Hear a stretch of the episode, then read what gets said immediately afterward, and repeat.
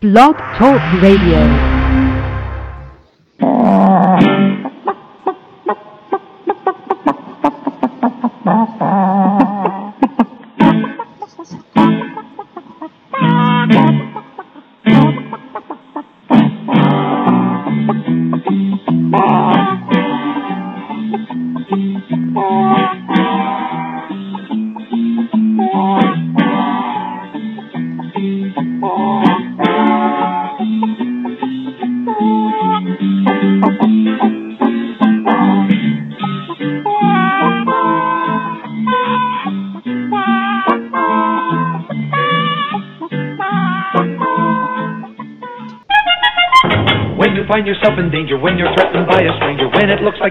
A licking, there is someone waiting who will hurry up and rescue you. Just call for Super Chicken. Welcome to the Backyard Poultry with the Chicken Whisperer radio show brought to you by Kalmbach Feeds. My name is Andy Schneider, but most know me as the Chicken Whisperer, author of The Chicken Whisperer's Guide to Keeping Chickens, national spokesperson for the USDA for Birds program, and editor in chief of Chicken Whisperer magazine.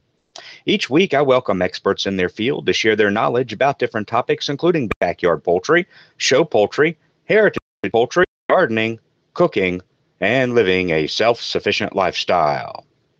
Be sure to visit us online at chickenwhisperer.com, where you can follow us on Twitter, become a fan on Facebook, and subscribe to the totally free digital edition of Chicken Whisperer magazine.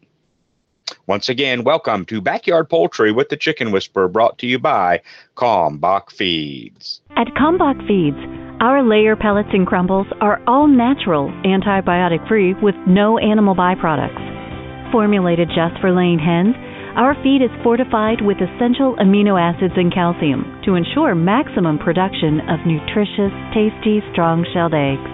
From our family to yours, feed your hens the way nature intended pure, wholesome goodness. Kalmbach Feeds. Find a dealer at kalmbachfeeds.com. That's K A L M B A C H feeds.com or order your layer pellets and crumbles today on amazon.com. Kalmbach Feeds is a proud sponsor of the Chicken Whisperer. Are you in the market for a new chicken coop? Want one that will outlast all the others? Then check out Urban Coop Company. All of their coops are made from 100% appearance grade Western red cedar with galvanized hardware and advanced all weather joinery right here in the USA. Compared to other coops, Urban Coop Company coops will last longer and look better doing it. They're designed to be both beautiful and functional.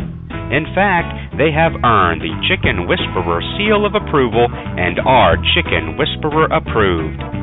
I invite you to browse their website to learn more about the many features of their coops and check out their integrated coop accessories that will make your life easier. Urban Coop Company is a family owned business located in Dripping Springs, Texas, USA. They are passionate about building great coops because they know you're passionate about your backyard chickens. Visit them online at urbancoopcompany.com. That's urbancoopcompany.com. Ideal Poultry has been a family owned and operated business since 1937. Their business is built on customer service and quality poultry, from rare white and brown egg layers to broilers, ducks, turkeys, and bantams. Ideal Poultry is the largest supplier of backyard poultry in the United States, shipping close to 5 million chicks annually. Visit them online at idealpoultry.com. That's idealpoultry.com. Hey, it's the Chicken Whisperer. If you're in the market for a new incubator, then look no further than GQF. They have a great selection of tabletop and cabinet style incubators at prices you can afford. I love my GQF Genesis Model 1588. It has a large picture window and an automatic thermostat, which makes for a better hatch every time. Go pick out your new incubator at gqfradio.com. That's gqfradio.com. You've just entered a dimension of dirty water, a dimension of poop, filled water, a dimension of stagnant water. You've crossed into the dirty waterer zone. But up ahead is your signpost to cleaner water, the Bright Tap Chicken Waterer. The Bright Tap Waterer is fully covered. Chickens drink from special valves, so dirt and droppings can't get into the water. Chickens get sparkling clean water. You get less work. No poop-filled water pans for you to touch or wash out. Bright Tap, clean water made simple. Visit chickenwaterer.com to learn more. That's chickenwaterer.com. And the mighty bird against prejudice continues his fight for law and order. So when you hear that cry in the sky, you'll know it's Super Chicken. Alrighty, thank you very much for staying with us today on Backyard Poultry with the Chicken Whisperer. It is good to be back. We um, been on the road actually. We left, uh, I believe it was April 22nd on Wednesday. We hit the road from the homestead, and we've been on an awesome book tour sponsored by Kalmbach Feeds. Uh, uh, and basically took us through a lot of states, but we had events in five states. Starting out with an event in um, Maryland, and then we went over and had an event, I believe, in uh, West Virginia and then of course Ohio, Indiana, back into Ohio, across over into Pennsylvania, and then now we're back in Ohio, and the official book tour uh, and speaking tour with Kalmbach Foods, uh, Kalmbach Feeds is now finished. Uh, but I do have an event that'll wrap up my travels uh, for right now. Weekend, um, I will be at the Sharonville Convention Center, just uh, in Cincinnati, Ohio. There is a large uh, prepper expo that's going on this Saturday and Sunday. You can get information online at cincypreparednessexpo.com. That's www.cincypreparednessexpo.com. You can see when I'm actually speaking on both days. I will be doing the full two-hour Getting Started with Backyard Poultry workshop on Saturday and Sunday with a book signing and Q&A session in the, in the booth immediately following. I believe both of my speaking times on both days are in the afternoon. I want to say Sunday is, I want to say two to four, and then from four to five the book signing, and then Saturday I want to say is something like 1:30 to 3:30 with a book signing immediately following. So after the two-hour getting started educational workshop, then I'll move out onto the floor to my booth and we'll do the book signing and Q there. But again, that's going to be the Cincinnati Preparedness Expo there at the Sharonville Convention Center this coming weekend, Saturday and Sunday. Looking forward to that. I've also booked an event in St. Louis in October uh, with the same group that's putting on the Prepper Expo here in Cincinnati. There'll be one in St. Louis in October. But we had a great time. We had great turnout on this trip. And I just have to send a wonderful shout out to all the dealers uh, and the feed mills that sponsored this, uh, or hosted rather, uh, the events. We had great turnout. We had, I think, the the, the top number, and I can't exactly remember where that specific event was. It all gets blurry, but uh, 107 people we had at that one event, which was tremendous. We really had a good turnout there, and then we had 60 and 40 and 70 and uh, just the numbers were absolutely amazing on this tour. And i want to thank all the dealers that hosted the events. They did a fabulous job making sure everybody had seating. Uh, we had refreshments for everybody. I think the very last event we had they actually fed everybody they had fried chicken and cold slaw and green beans and all kinds of great things like that cookies and a lot of them had refreshments because it was after dinner most of the events were 6 to 8 p.m and snacks and refreshments for everybody. But it was really a great time, a great turnout, uh, and we had a great time. The the planning process organization by Kalmbach Feeds was was amazing. Uh, Cheryl, she traveled around and attended every single event with me. She visited every, every event stop uh, like two weeks or three weeks or a month before to make sure that everything was uh, uh, going to be uh, run smooth, make sure they had seating and parking for everybody, where the event was going to be held. They actually had these six foot cardboard stand up chicken whisperers in every store as you walked in uh, with holding a sign with the date that I was going to be there and the times. And they, they really did a great job. And, and it, it was kind of humbled because we pulled up to one event uh, getting ready and there was a huge banner, well, actually one of those big flags. It's like, uh, I don't know, 10 feet tall that you uh, that they put up by the road, and it said the Chicken Whisperer is here. Had my picture on it and the uh, Kalmbach Feeds logo. Uh, but it, it, was it was really a great tour, and, and, if I saw you and met you on tour, thank you very much for coming out to the event. We had a really good time. The next event, uh, our book tour and speaking tour with Kalmbach, is going to be this fall. Probably uh, between we'll just throw out there between September 15th and uh, Halloween. So the last two weeks of September and, and, and October, October there will be uh, another book tour and speaking tour with Kalmbach Feeds don't hold me to this, but right now it looks like it's going to be uh, through the Carolinas, in the southeast. Let's put it that way. There's some talk about doing an event, uh, maybe kicking this off uh, in uh, in Alabama at a big uh, dealer conference, and then heading up into Tennessee and then crossing over and getting over into the Carolinas. So we'll just see what happens regarding that and uh, see how do how well we do with with that tour. So we're really looking forward to that this fall.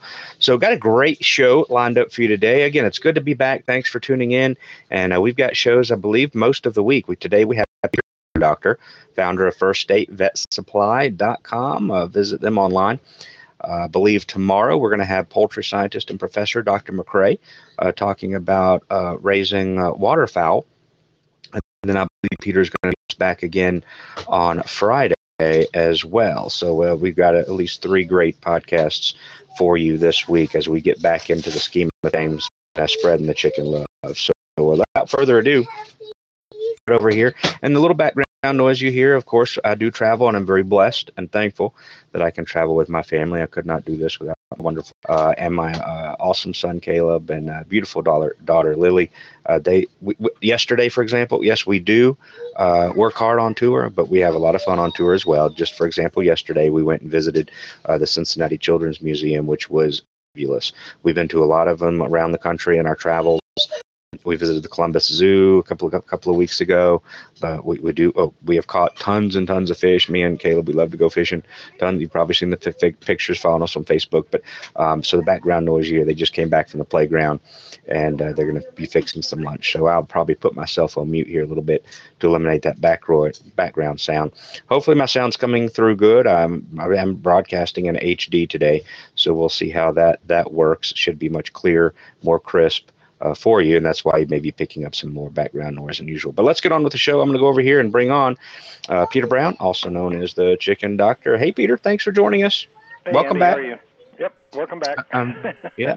I'm doing well and uh, looking forward to a good show today. Hope hope you're doing well and hope you're enjoying this spring weather and haven't got any of the bad stuff that ah the pictures I'm seeing out of are horrible. In fact, uh, a couple of weeks ago, um, an RV park that we stayed at actually on tour last year in April when we were going through Tornado Alley uh, on book and speaking tour. We stayed at that park. It was Roadrunner RV Park, uh, just in the outskirts of uh, Oklahoma uh, City, and uh, totally destroyed. Totally got hit head on tornado, and devastating. Met the owners, very nice folks. I feel for them uh, and, and the folks that were there that I mean I don't know if there was an RV that wasn't overturned in that whole park. It was uh, the, the direct hit and a real nice little place there. And so, uh, but I hope you're you're avoiding all of that over on the uh, uh, peninsula over there. But um, hope you're enjoying your time and and thanks for coming on and welcome back. We're looking forward to continuing with the podcast as we always do,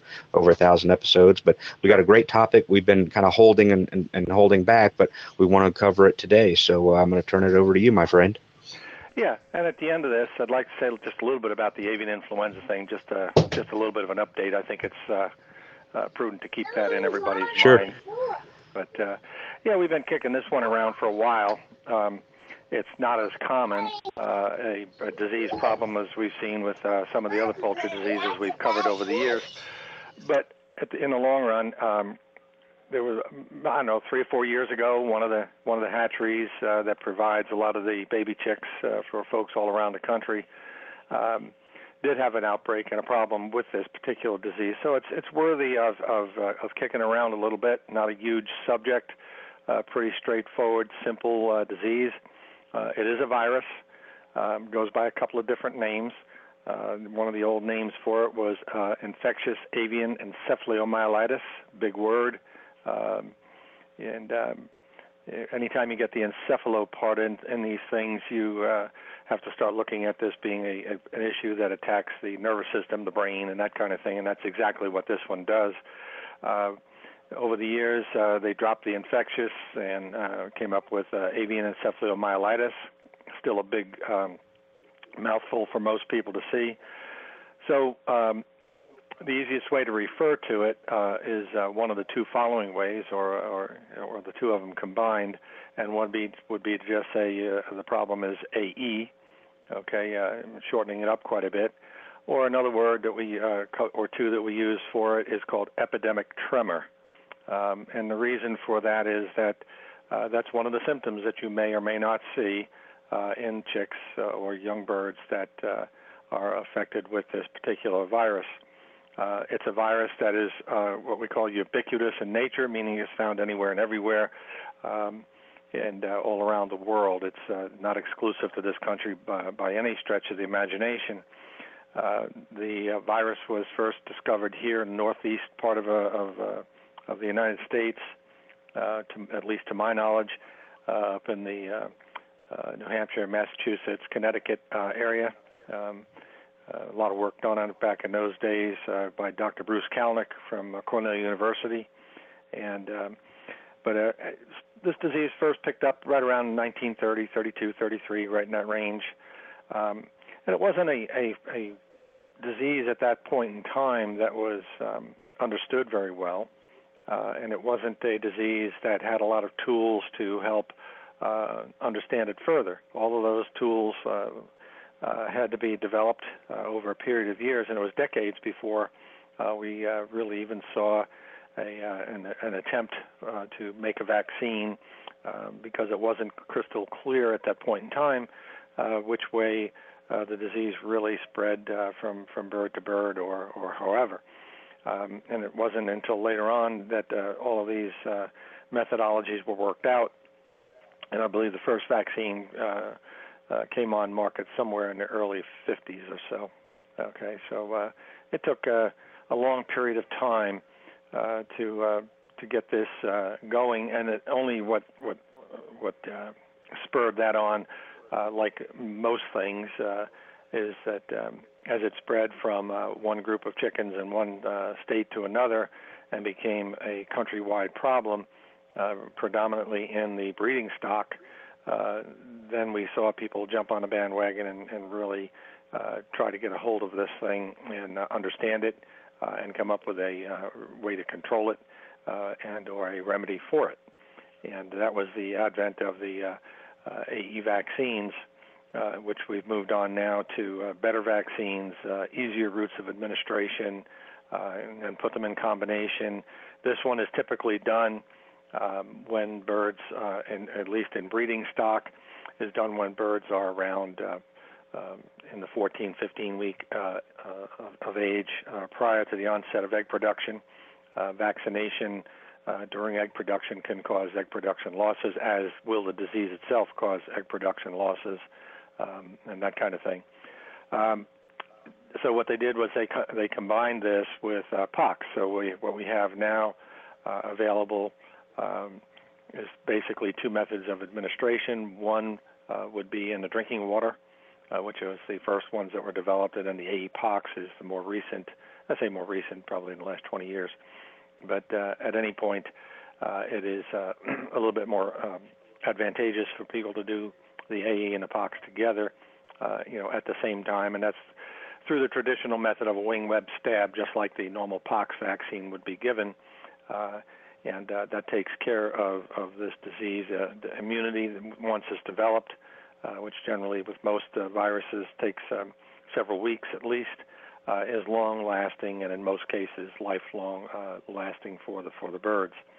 Um, so anytime there's a breakdown in the administration of a vaccine or a failure of the vaccine, um, you may see this uh, particular disease uh, uh, come to the forefront again.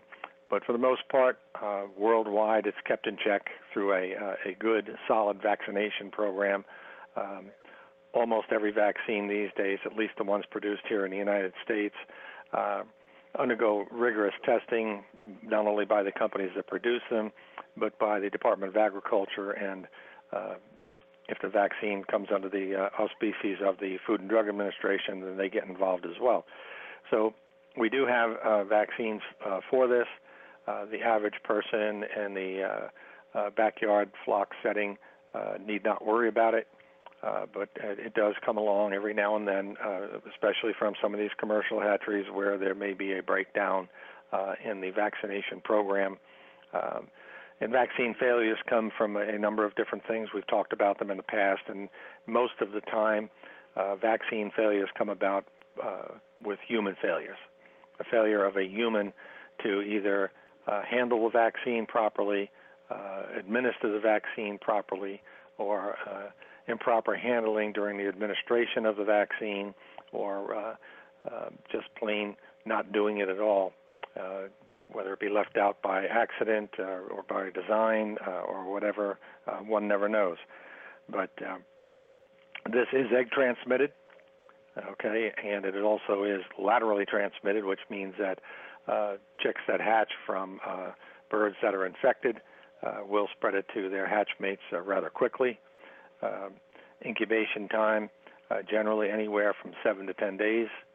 Um, and uh, hatching hatchmates uh, become infected uh, for the most part bird to bird contact uh, with fecal contamination and uh, uh, infection is generally considered through the oral route through picking up feathers droppings um, and, and, what have you from infected birds.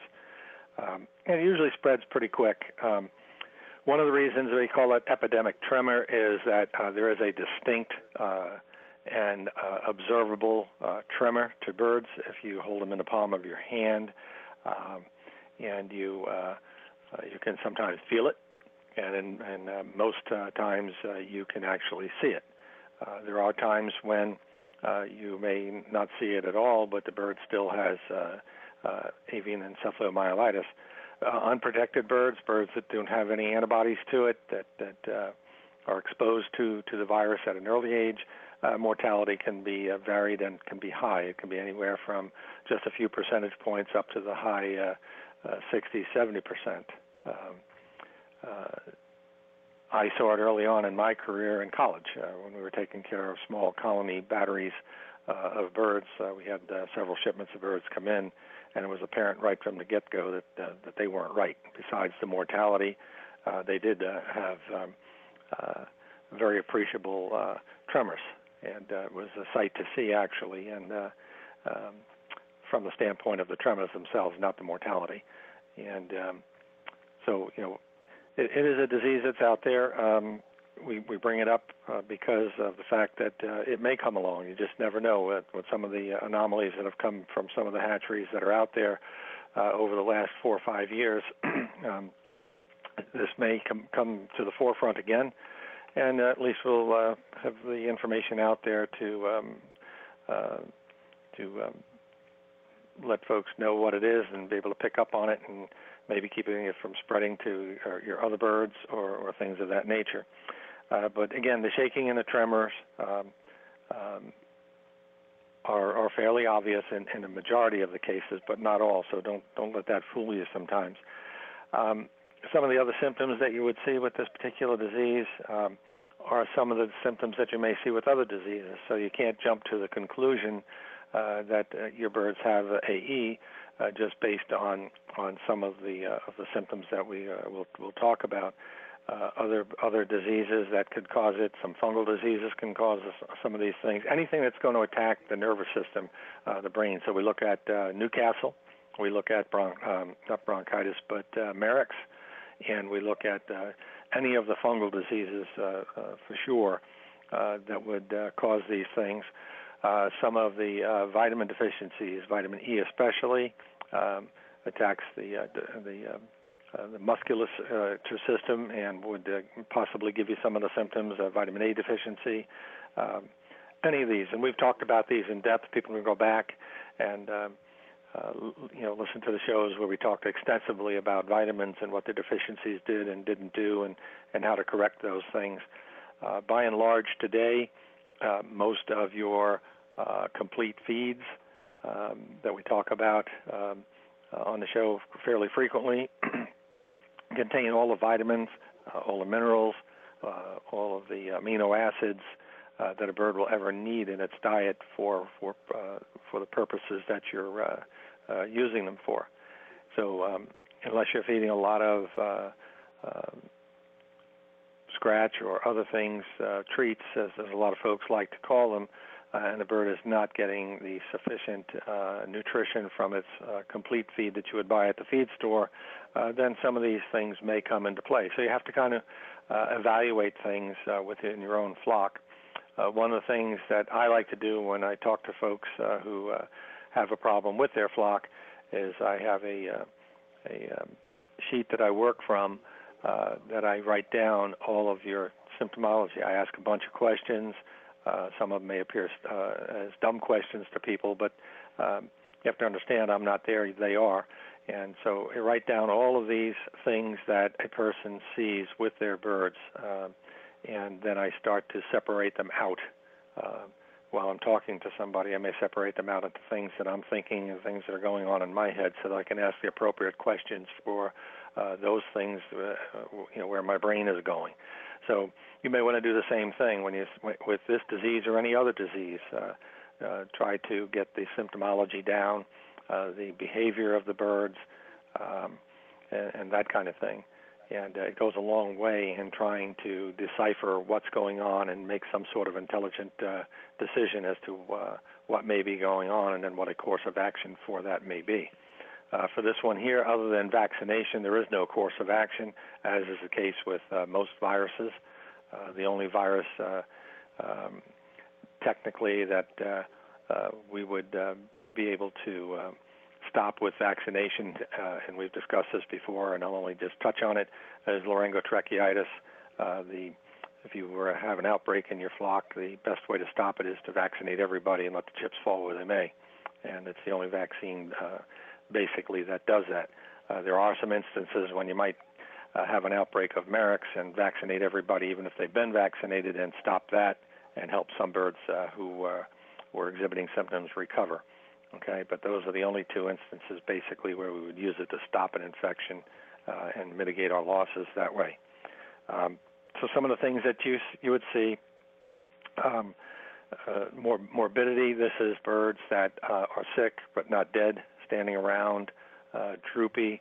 Um, you might see them sitting on their hocks. And again, when you see birds sitting on their hocks, one of the first things that comes to mind is coccidiosis, so you kind of have to rule that out. Um, and that's easily done if you have a veterinarian who takes care of your dog and cat. Uh, you can carry a sample down to them and let them run a fecal check on it for you and see, you know, uh, if you have coccidiosis. Now, the mere fact that he is able to see the oocyst in the dropping uh, under a microscope uh, does not mean that you uh, actually have a problem with coccidiosis. It would not be um, uncommon uh, to find oocysts in the dropping. It's natural. The question then would be, how many do we find? We find too many, what we call too numerous to count, then we know we have a problem. Um, but just a few coccidia or a, a small amount of coccidia in the dropping uh, is not um, indicative of an actual cocci outbreak or an ongoing problem. So you have to adjust for that if you feel it is. Simple, dump some uh, amprolium in the water and eliminate that part of the thing, and um, see if the symptoms are still there. Um, so sitting on their hocks, uh, paralysis again. Uh, this would be caused by uh, the virus attacking the brain and the nervous system. And again, here's where Marek's comes in. We start seeing Marek's, but Marek's generally, um, and I use the term generally because nothing's ever 100%. But when we look at Marek's, we look for a specific uh, posture that the birds will take. Uh, the sitting on the breast with one leg forward, one leg back is classic uh, laying on the side of the breast with one leg forward, one leg back, or both legs extended straight out uh, is another classic. Um, that can happen in any combination. Just uh, happens to be whatever way the bird uh, ends up falling down uh, when it can't walk.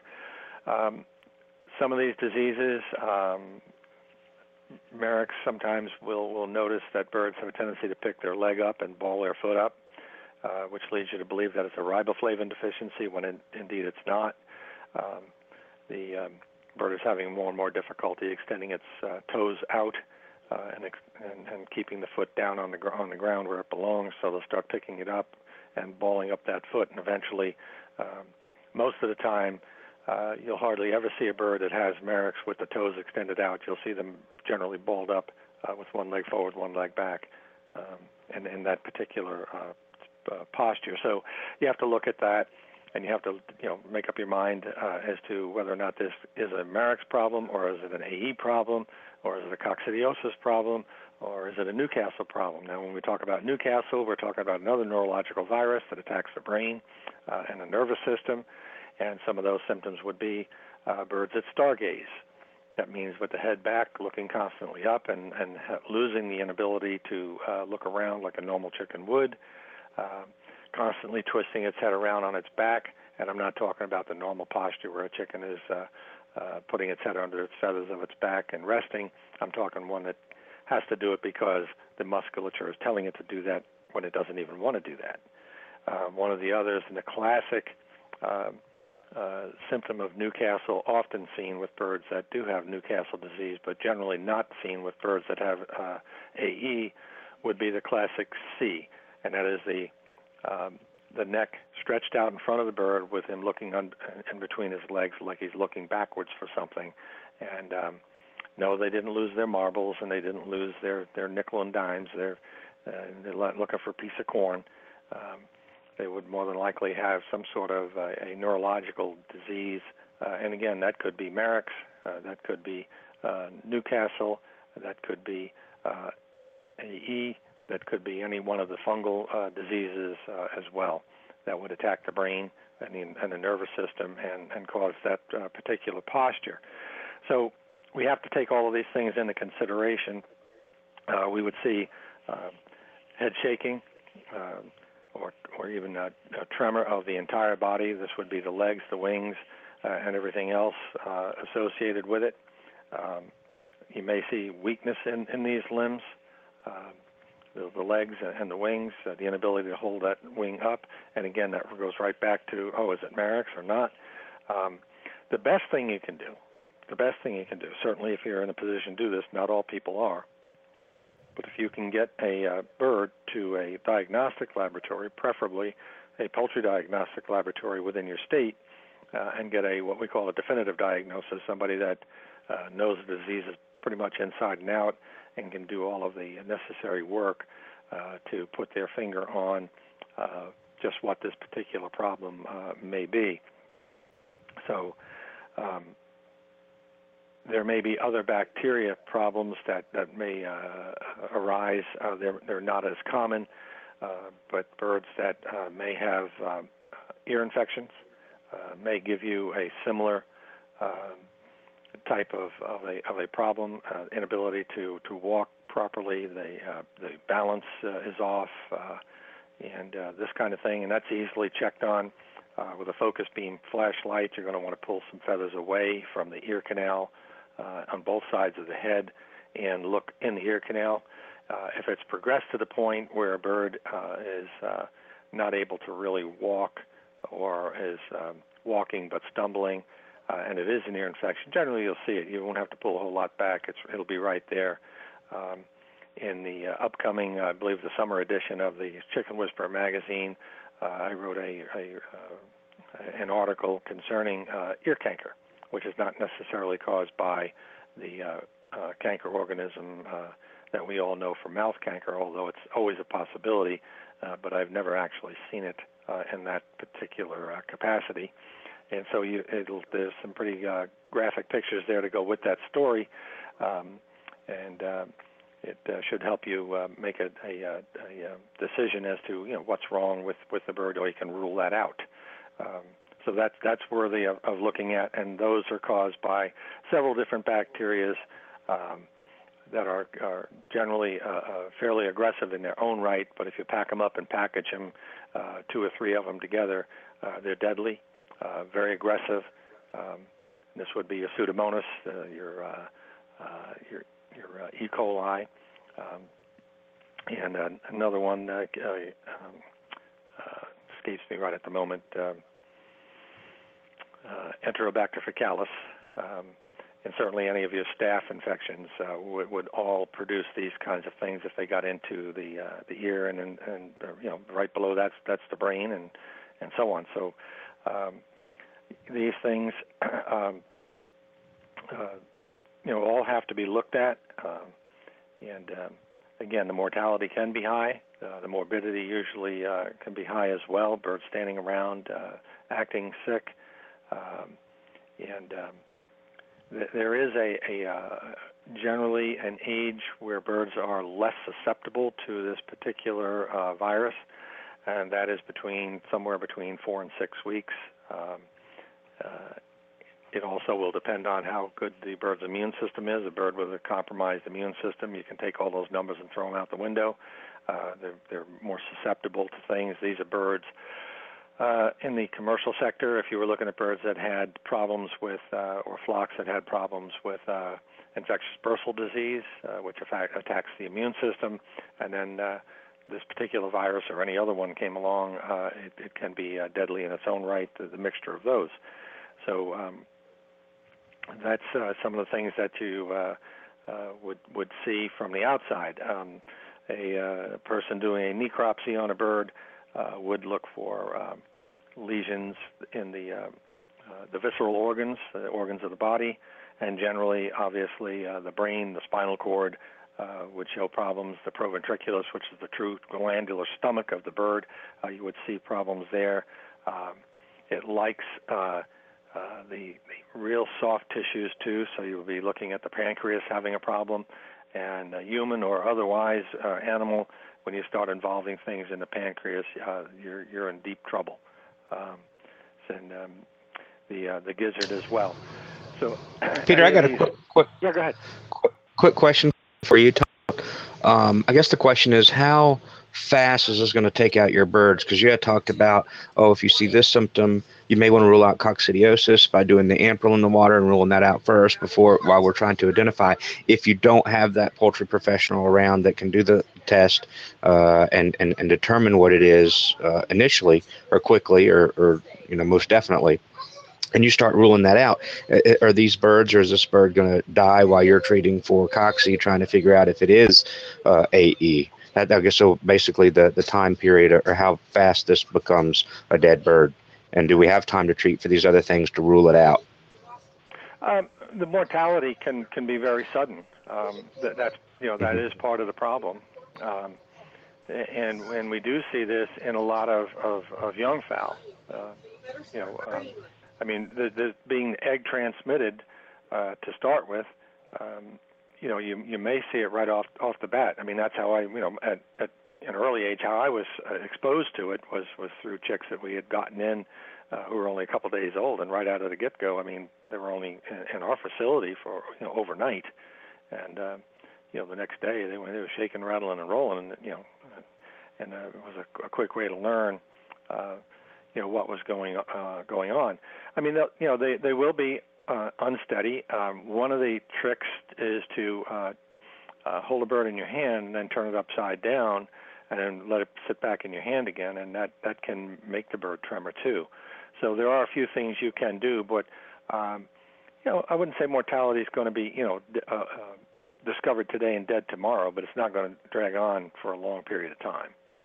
Um, you know, and if there is any resistance to a particular uh, bird, recovered birds don't shed the virus, um, but um, there are other things that go along with it. Uh, the uh, uh, uh, this causes birds as well, not in all cases, um, but uh, can develop cataracts that have been exposed to this. Uh, so we, we start ending up with birds that appear healthy, but they have cataracts and end up being blind.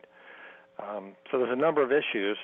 Um, the you know actual mortality itself, um, I, I would say that from from what I remember from from what I saw physically, um, I, I would say that in, in less than a week's time you'd be looking at some significant mortality. Uh, don't forget, this is yeah. these are birds. It's going to attack the brain right off the bat. So I mean, the, mm-hmm, you know, mm-hmm. this takes out the ability to walk, to uh, to start to you know to, to breathe, to eat, uh, to drink, uh, and all of those kinds of things. And is is this going to take a bird out faster than Marek's? Because a lot of those symptoms sound oh, like yeah, uh, yeah, yeah, yeah, yeah, yeah. Marek's, Marek's for the most part, um, uh, unless it's affecting one of the major organs, uh, Mhm. It's possible to live for months, and and, and in Right. many cases uh, it does. Most Marek's disease viruses that uh, we have exposure to here in this country, at least for the moment, uh, are not what is generally considered lethal. There are others in other countries where they get it, and it's a matter of just a short period of time, and they're and they're dead, no matter what you do. So it is a little bit different here, and that may be because you know we started vaccinating in this country. You know uh, what now, roughly um, give or take 45 years ago, and so we have you know all of that. Uh, uh, to have changed things around, and it, you know, there's a whole lot of controversy over you know Marek's vaccination uh, as far on the commercial side, um, and that's why they you know they're con- continuing to uh, develop new vaccines. And like I've said here on the show many times, and I'll say it again, every organism wants to live, and they all have the ability to have this workaround. And um, so uh, you know that's that's another thing. These viruses change. Yeah, I just didn't know if you start seeing those. Uh, just again, kind of ruling, ruling that out. The Marek's, and you're trying to rule out the coccidiosis, and then go, uh, they got the tremors and the shakes, and, uh, and a lot of times when you mention that, immediately people just automatically go uh, to to Marek's. But um, no, that's great information. I'm going to take a commercial break, Peter, if you don't mind, and then we'll sure. come back and we can we can continue that. Yeah, I'm And then, uh. Yeah. Okay, hey, no problem. No, no rush there. And then we'll um, uh, wrap up a little bit today with uh, the uh, avian uh, influenza update uh, on what's going on there. So, hey, we're talking with Peter Brown, also known as the Chicken Doctor. You can find uh, him online at firststatevetsupply.com. That's again www.firststatevetsupply.com. There's more to come right after this short break. When you need an incubator, think Brinsea, the incubation specialist. Brinsea has been a world leading manufacturer of incubators for over 30 years. Incubators from 7 to 380 eggs with high quality electronic and digital controls, including precise humidity control and programmable egg turning, all at surprisingly affordable prices. Visit them online at Brinsea.com. Brinsea spelled B R I N S E A. That's Brinsea.com or call 1 888 667 7009. Enter the coupon code WHISPER at checkout and save 10% on their incubators, brooders, egg candlers, and other incubation accessories. When you need an incubator, think Brinsea. Technology you can trust. Give the chicken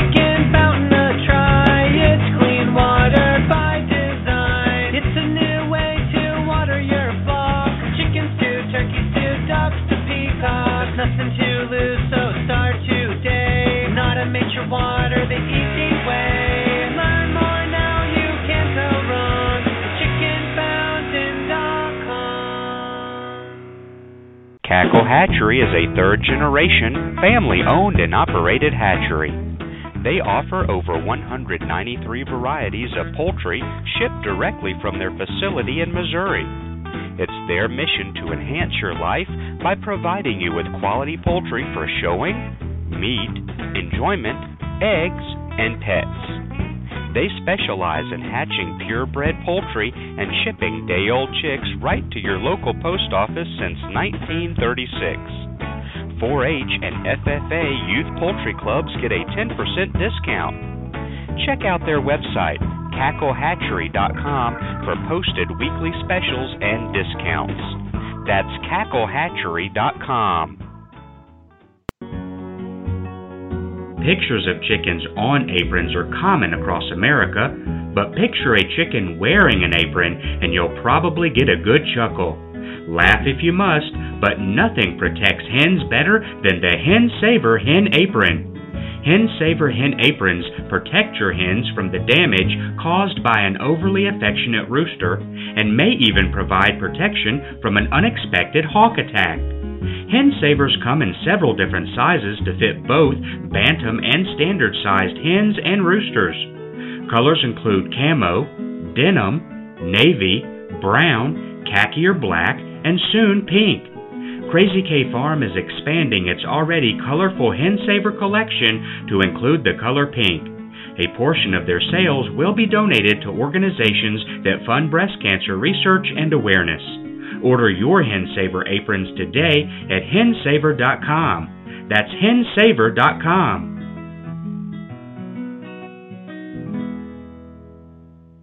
Come back. Come back, back. Come back. Come back. Come back, back, back, back, back, back, back, back, back, back, back. Come back, back, back, back, back, back, back, back, back. From our family to yours, feed your chickens the way nature intended. Pure, wholesome goodness. Kalmbach Feeds. Visit our website at kalmbachfeeds.com. That's K A L M B A C H feeds.com. Or order today on amazon.com. Kalmbach Feeds is a proud sponsor of the Chicken Whisperer. Love Nest brings the natural goodness of herbs to you in your backyard with handcrafted organic blends for your backyard friends. Packaged in a resealable bag, 100% USDA certified organic, Love Nest blends come ready to sprinkle directly into the nesting or coop bedding and are completely natural and edible. There's Love Nest Chick Mix Blend, a gentle herb blend perfect for young chicks. Love Nest Layer Blend, designed to help support laying and soothe ruffled feathers. And Love Nest Critter Ritter Blend is naturally effective against those unwelcome guests such as lice, moths, and other pests. Ask for Love Nest at your favorite local feed store or visit them online at www.loveluv-nest.com and try Love Nest organic blends for your backyard friends today. This looks like a job for Super Chicken. You get the super sauce. I'll don my super suit.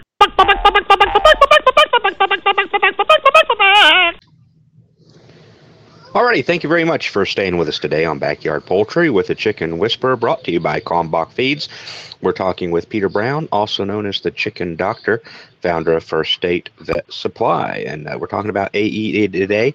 AE today, and then uh, when we're done, we'll uh, talk a little bit about the uh, the recent findings here in the avian influenza uh, outbreak that's occurring. And uh, back over to you, Peter.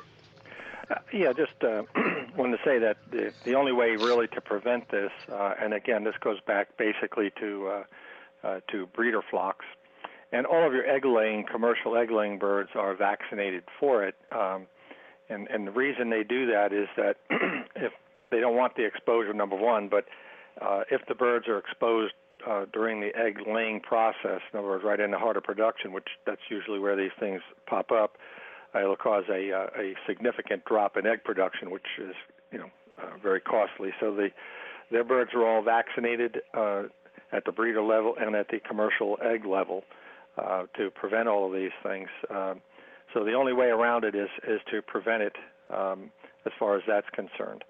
Um, as far as the virus is concerned, it is a very stable virus, um, uh, but it is easily disinfected against uh, uh, with whatever um, uh, good disinfectant you want to use. Um, uh, there's a, a number of them out there, and and uh, to to use, we like Oxine a lot. Um, Virkon S is another one that's good, uh, and Tectrol is is good. Uh, we carry the uh, Oxine. Um, and we carry the Tectrol in a spray at the moment, and may may venture out uh, to the Virkon S in a tablet form, which allows you to make it in small quantities, uh, uh, and it, you don't have to deal with the liquid, easier to ship, and that kind of stuff. Um, may even go to the Tectrol uh, liquid as well, but we're, we're looking into those particular things. But they're all effective uh, disinfectants that will work against this particular virus. Um, and again, uh, it, it's it's a stable virus, meaning that it'll stick around in the environment. Um, there's a number of studies around, just depending on which one you read and who found what. But uh, uh, just say this: it, it'll be around in the droppings in, in excess of four weeks, um, and uh, that could be six weeks, five weeks, uh, three weeks. It just depends. Uh, but um, the more uh, the, the greater the environment is uh, conducive to the virus itself, the longer it generally will uh, end up hanging around. But um, that's pretty much it in a nutshell for this one, and just uh, something that's uh, worthy of mentioning, uh, and um, you know can be a problem if it uh, pops up on your doorstep. Yeah, thanks for sh- for sharing that. I know we've been wanting to get to this topic for a few weeks, and it just so happened to be that we've got some uh, and to get back uh, rolling here with the podcast. So, um, thanks for sharing all that information, and uh, folks are listening, and they can go back and listen to any uh, episode we've ever done with Peter Brown, uh, the Chicken Doctor. Just uh, a lot of times, it's easy to just Google search um, the Chicken Doctor, or the Chicken Whisperer, or Blog Talk Radio, and then the topic you're looking for, like coccidiosis. So, um, there's over a thousand episodes and uh, years of that you can listen to with uh, from from the uh, again experts in their field. Let's switch gears here just a little bit as we wrap up the show. Here, uh, we've got about ten minutes left, and uh, cover. I've been out of the loop a little bit, Peter, because I'm going from event to event to event, other than what I get uh, kind of sent to me via email. But um, so I, I know that it's still we're we're still having um, um, farms that are that are being tested positive. I know that the USDA has just covered up uh, with the uh, uh, process of dealing with this and uh, eliminating the birds and calling them uh, all over in that, in that kind of Midwest uh, area. I did notice. I'm trying to think the last state that I saw that it was affected. I know Nebraska, I believe, had a, um, a, a um, confirmed case and I'm not sure if Arkansas did or not. But um, share with us uh, some more uh, recent information because, like I said, we just got off tour, and I did not have time to uh, follow up or to, to uh, really keep on track the last couple of weeks. Yeah, I uh, I uh, checked with the USDA this morning, and um, you know, a lot of folks don't realize that this has been going on since December of 2014. So we're um, you know we're we're pushing good six months into this thing, and uh, you know it's still ongoing. Uh, the latest, what they call detection, uh, was uh, just on the 21st of May in Iowa, and um, whether there are, are more or more coming, I, I don't know. Uh, but uh, suffice it to say that since the um, uh, December uh, 2014 um, first uh, uh, outbreak that was detected, uh, there have been 179 detections as as of their website uh, and their information this morning. So um, that's a lot, and it's it's ongoing. The last one uh, I saw was uh, still in, in Iowa. That doesn't mean there are, aren't others coming that have not been totally confirmed and added to that that number. Uh, but it, it's it's uh, it's scary enough uh, for me to to continue to tell people that you need to keep your guard up. Uh, this uh, wasn't just a West Coast problem, like a lot of folks were saying in the beginning. Um, we might see a tamping down of it now uh, due to the fact that in, in a lot of areas they're starting to warm up. Uh, it was only about two weekends ago, certainly no more than three, that certain parts of uh, of uh, Wyoming and Colorado had more than a foot of snow. So uh, those cold temperatures will will uh, help keep this virus around. It likes cold better than it does hot. So uh, we may see it subside here uh, very shortly and uh, act like it's gone away over the summer, uh, when indeed it, it will uh, it will more than likely uh, come back. And if you remember me saying, and I think this is an important part of this thing, while we have a huge problem with it here, we're not alone. Um, there are at least 23 countries that have either battled this recently or continuing to battle as we speak. Uh, the last two countries that I'm aware of uh, that I just added to my list were uh, Turkey and, and Russia, um, and that's only in the last two weeks. So um, it continues to be a worldwide problem, not just a U.S. problem. Uh, it may be more of a problem here because we've got a lot more chickens here than most other countries. Um, and we're very unfortunate in one uh, in a couple of respects that we have so many of these uh, uh, waterfowl flyways that come right directly through uh, various areas of our country, right across the country, from east coast to west coast. So, um, to me, it makes sense to uh, you know to keep looking at this um, and understand that um, the more routine you are in what you do, the better chance you have of keeping this off your premise. It's when you break the routine, you break the protocol, and you will end up having a problem, whether it's with this disease or any other disease. Uh, now, I'll mention this only because I saw it once and I have not had time to investigate it. There was a report at a Reuters uh, news agency where they had sent some reporters to the Midwest who were actually able to gain access to several farms that were infected with avian influenza uh, un, un, unfeathered. They just were able to walk right in and talk to people, roam around on, on a premise, and drive right out without any disinfection coming in, disinfection going out. Um, and uh, supposedly an interview with a uh, a farm owner who said it wasn't his job to keep up security.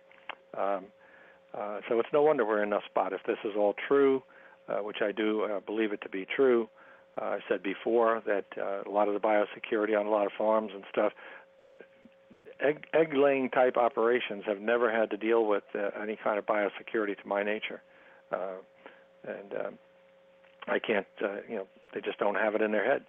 And when you don't have it in your head, this is what you end up having. And the, the, and the, the, the last five or six cases that I saw were all in Iowa.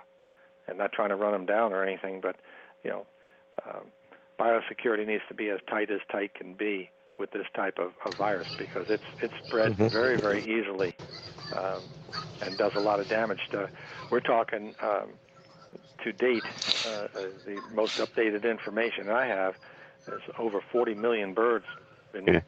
you know either been euthanized or scheduled to be uh, because of all of this, and that's a lot of money. I saw um, a, news article that popped up. I saved it. I, want to post it, but post it at the right time because the last few weeks uh, I have posted related articles about rodent control. And in the upcoming article, uh, Dr. McCrea, upcoming magazine in summer, where you're doing the ear canker, Dr. McCrea, who will be joining us tomorrow, um, she did one uh, by request of myself about rodent control and the importance of that. I've posted uh, uh, the last month uh, about rodent control and the dangers when, you know, people in blogs and forums thinks it's funny and cute when their chickens go and chase down and eat a mouse and oh they eat them all the time with no problems. And um and and so we, we've kind of uh, tried to put the information out there. And uh, but I, I did see a study with the USD collecting um, mice and rodents from around these farms to see because they can carry this disease, uh, suspected, because they can carry a lot of different diseases on both their fur and on their feet, tracking it in from the field. You know, like you talk about when when these these wild birds uh, land in the field near the ponds. They take off, they land, they defecate when they're taking off, when they're landing, um, and uh, the rodents are out there in the field. And uh, so they're looking at that being a possibility as well, which also en- encompasses biosecurity. You know, keeping the rodents out as well. Don't let the disease come in. Don't let the disease come out. And uh, so they're looking at that. So uh, I'm finding I'm waiting for the right time to post that uh, again to convey again, other than the articles uh, and the information about the rodents and really not wanting them around your chickens, regardless of how cute you think it is for them to go and gobble a mouse down. Um, it's not.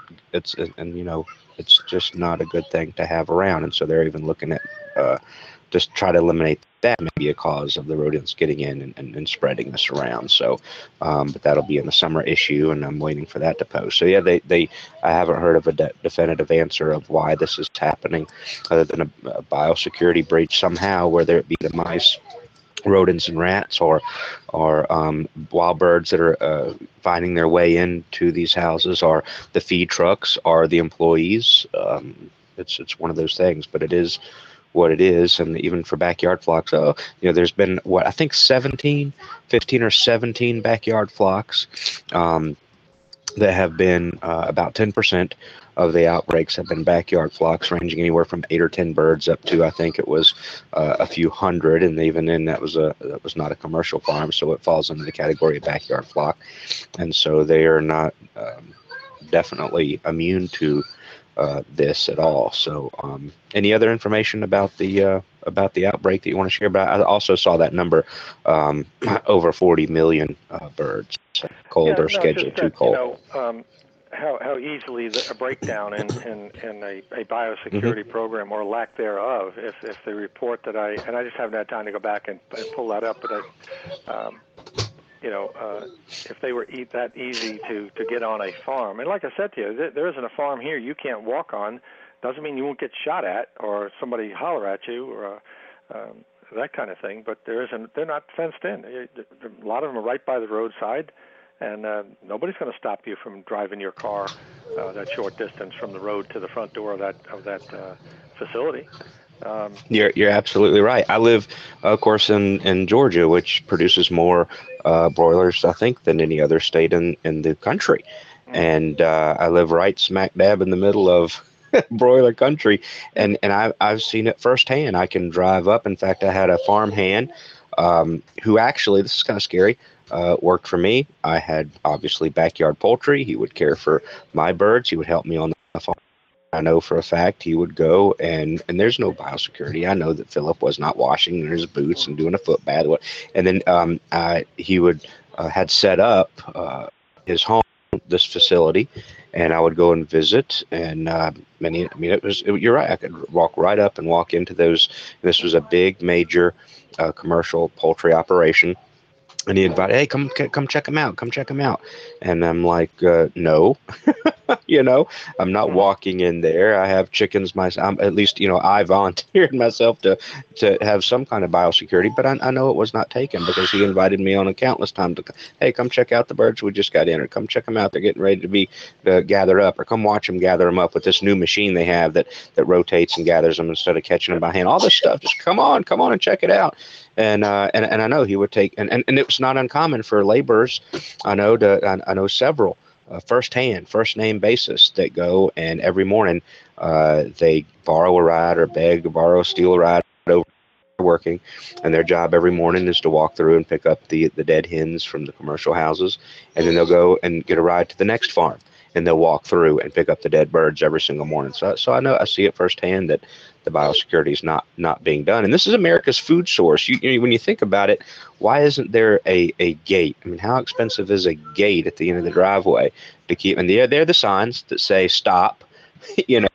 Security practices, just a sign, and most of them are rusted and faded. And you can hardly read them, the ones I've seen. Mm-hmm. And uh, but America's food source, you know, hey, how about a gate for 150 bucks? yeah. Now on the on the flip right. side, of, yeah, on the flip side of that, okay, uh, if you were to go to um, a facility that was owned by one of the um, uh, breeder companies, the companies that provide the breeding stock to multiply the, the layer flocks and or broiler flocks, uh, you Mhm. won't get near the joint. They are all fenced. Uh, they all have security at the gate. Uh, if you don't have business there, you're not getting in. If you do get in, okay, there is a protocol that's followed.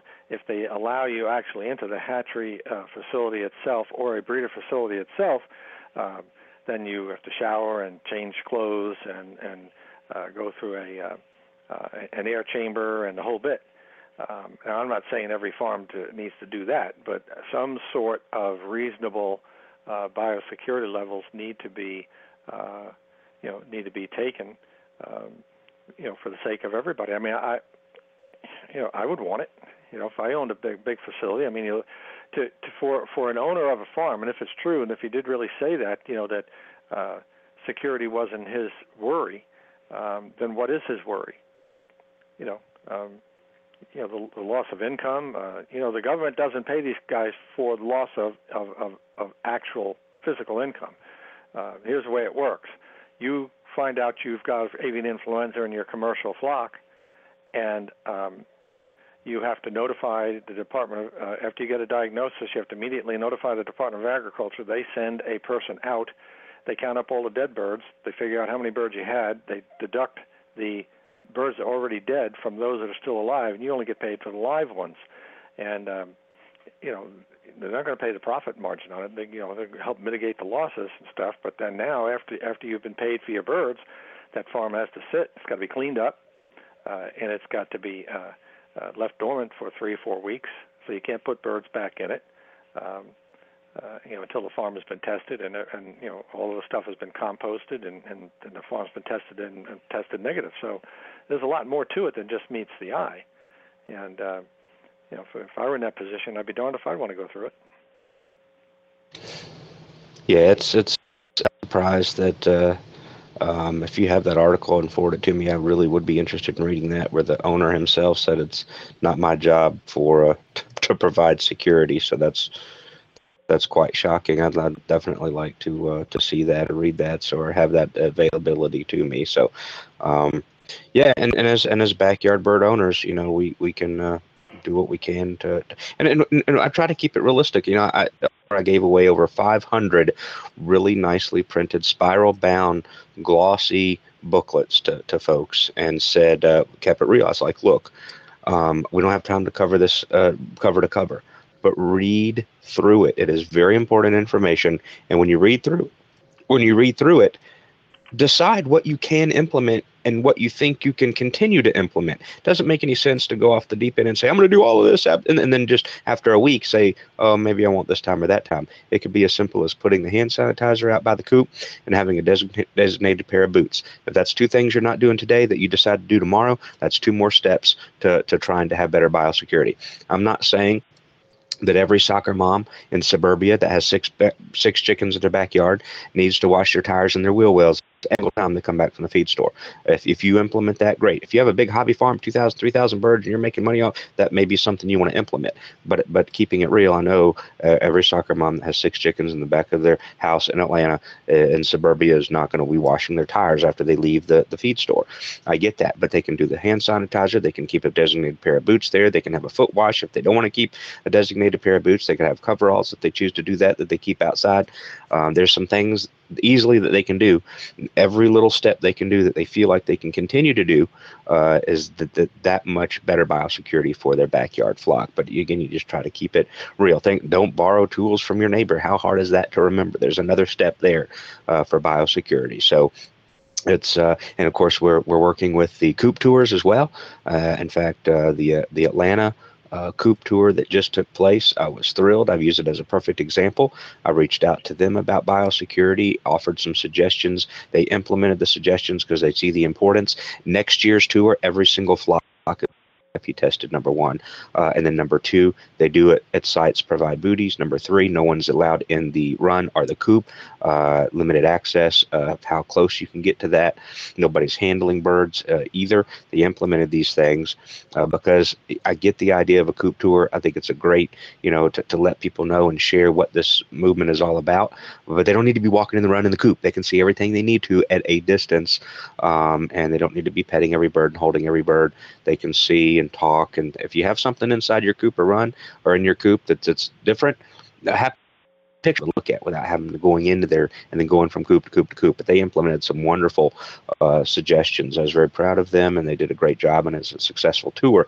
And we're trying to work tour to tour to tour to try to get other things implemented uh, on the coop tours. When I started this and first mentioned biosecurity about five years ago at the Atlanta Coop Tour, a different group was managing it it fell on deaf ears. They they thought I was nuts, and they said, "Oh no, this is these are my backyard flocks. I have great husbandry and blah blah blah blah blah," and nothing was done.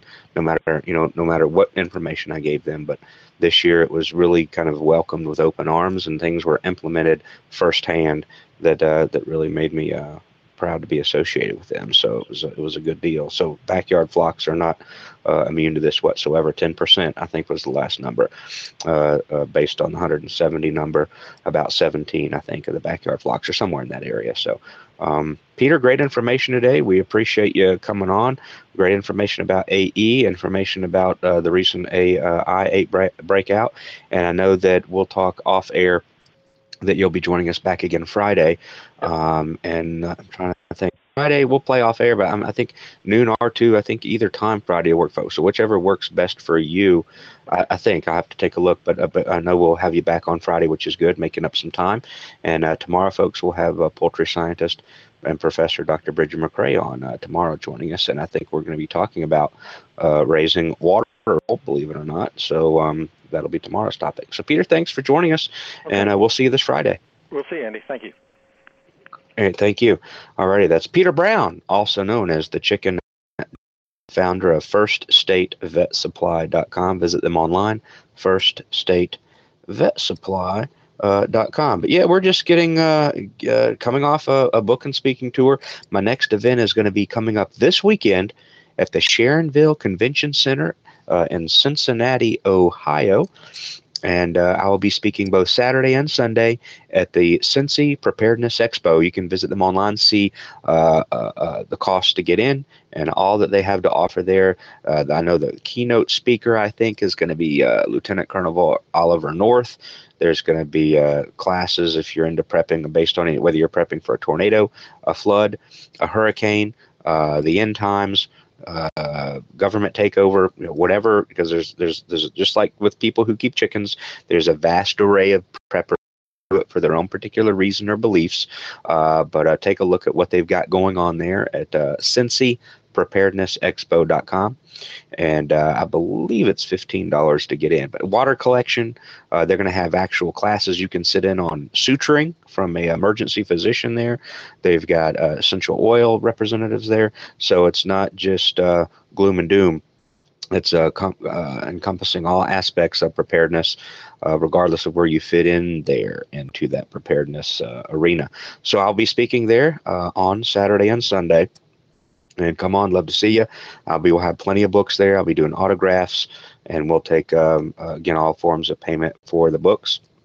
If you already have a book, you want me to autograph it, come on out, enjoy the expo, and I'll be in the booth for an hour after I'll uh, after my presentation, uh, where I can autograph the book and do Q and A, and uh, and would love to meet you. Like I've met so many people on this uh, on this last tours. I'll be back right after this break.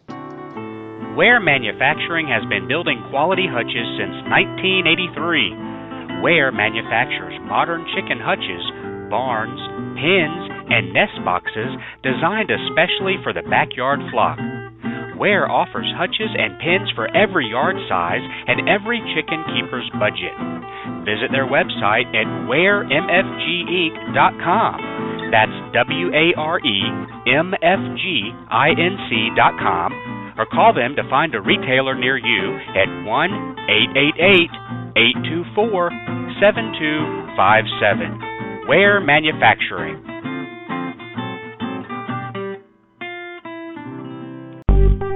Do you provide a heat source for your backyard chickens in the winter? In most cases, it's not necessary. But if you choose to provide a heat source for your backyard chickens, it's imperative to use a safe and effective heat source, and the only one I recommend is the Sweeter Heater. The Sweeter Heater is a safe, completely sealed, washable, non breakable, energy efficient, long lasting, and reliable specific area heater that comes with a three year warranty. Ditch the dangerous heat lamp this season and invest in the only heater I recommend, the Sweeter Heater. Purchase the Sweeter Heater online at sweeterheater.com. That's sweeterheater.com. Since 1921, Stromberg's has been a family owned and operated business, providing quality poultry and poultry supplies to their customers. Today, the Stromberg family offers over 200 different breeds of poultry, including chickens, waterfowl, and game birds. They also offer poultry supplies for the beginner or advanced poultry keeper. Stromberg should be on the top of your list when it comes time to order. Shop online at www.strombergschickens.com call today at 1 800 720 1134. Remember, that's StrombergChickens.com. Alrighty, I want to remind everybody that the uh, the magazine, the spring uh, issue of Chicken Whisperer magazine, that contest for that awesome coop uh, has expired. And uh, but guess what? The summer issue is coming out very soon, probably in the next two weeks. The summer issue will be published and mailed to you, and also if you subscribe online to the free digital edition, it'll be emailed to you. But there is another coop contest in the summer issue from Urban Coop Company. Uh, uh, they have donated their starter coop, brand new, just released in 2015. Um, it is a smaller starter coop to try to compete with some of these uh, inexpensive uh, coops that are coming out of China. This one is made in the USA It's made out of uh, western uh, cedar. Uh, it's going to weather a lot longer and, and last a lot longer uh, for two to three chickens max. Um, but if you have a million chickens, like I tell folks, it can be a great ICU uh, coop. If you have an injured or sick bird, it can work great as a brooder. It can work great for just uh, two or three silkies or seramas uh, to, to keep them. And if you want to raise a few of those, uh, it can be used um, as uh, what we were saying. Oh, for for broody mama, uh, if she's if she goes broody and sitting on eggs, once those eggs hatch, you can move her and her her little chicks into this this um, coop. So just because you have a million chickens, don't say, "Oh, I have a million chickens and I don't need that coop." There's a gazillion things you can do with this coop, whether you have a million chickens or eight chickens, uh, and it is an awesome value We'll be giving that away in the summer issue of Chicken Whisperer magazine. And I've got a phone call to make today uh, to see if we can have another Facebook contest uh, with a coop company that participated in one last year. I think we were supposed to have one in May, uh, but with the book tour, it just didn't happen. So I'm thinking maybe June, we may be giving away another coop on our Facebook page as well. So um, lots of things that are going on. We appreciate you tuning in today. Uh, again, tomorrow, I welcome poultry scientist and professor Dr. Brigid McCrea, PhD talking about raising waterfowl. Nothing on Thursday. Friday, I believe it'll be 2 p.m. because I'll be on the road Friday. So I believe 2 p.m. on Friday. Um, noon may work, but I think 2 may be better for my schedule. Uh, this Friday, we'll welcome back Peter Brown, also known as the Chicken Doctor. So thank you very much for tuning in. It's good to be back, and uh, it's good to get back with the podcast. We really enjoy doing this. Great information. I'm going to share one more thing with you. One more thing. Don't go away. Uh, and the tour we started a new I don't want to say website, but it is a new domain that goes to a particular page we did create on my website. Uh, I think it's going to take off. I think it's going to be uh, visited uh, highly. I think we had over 2,000 visitors just in a few days once we posted it. Uh, but it is called factorchickenpoop.com because uh, we're so adamant about getting the right information into your hands, our fans, our listeners, uh, so you don't have to rely on on bad information on blogs and forums. That and there's plenty out there. There's some good information out there, yes, but there's a whole overload and with bad information. So what we've done with factorchickenpoop.com, if you go to that factorchickenpoop.com, it goes directly to a page we've set up on our main page com. Um, and uh, what we do is we search the internet for a statement, not a question. These are statements that people are posting, whether it be a blogger or a chicken keeper or a hobbyist or whatever, a statement that they are making on a blogger forum uh, that they feel is true, accurate information, uh, fact based, study based information that people can take from that uh, and people will take from that because they think, oh, it's online and this is from this person. It's got to be right. So we're taking a statement that is made out there that, that when you read it, you figure that it is true and factual. And then we're sending that statement to an array of chicken experts around the country that are participating in this program, factorchickenpoop.com. And so um, uh, we've got two up already. Uh, we're trying to do this once a week, once every couple of weeks, twice a month. And so eventually it'll be just, just this whole mecca of information. And these are, again, we post the statement that was made on a blogger forum. Um, we're not posting the person's information or personal information or the name of the blogger forum, just that, it, for example, this came off a Facebook uh, backyard chicken uh, group. Uh, and we post the statement and then um, we send that statement to one of the poultry experts around the country at major universities and USDA and other scientists. We have them address it, not in like four pages of detail, but just in a, a two or three paragraphs, if that, uh, of whether this statement is fact or chicken poop and why. And so you can uh, take it. We've, we've started it. We've already had two posts. I've got another get another statement and uh, send it out uh, for the number third. Uh, but factorchickenpoop.com, I think this is going to be, uh, in fact, it already has been welcomed with open arms from people, uh, our fans uh, as well. So check that out on a regular basis. I try to update that on Facebook when we uh, uh, have the response to the statement received and it's posted. But factorchickenpoop.com, I think it'll be change the way a lot of folks see chicken keeping in the future, where they get their information from. So thank you very much for tuning in today. I do appreciate it, and we will see you tomorrow of this week. God bless everybody.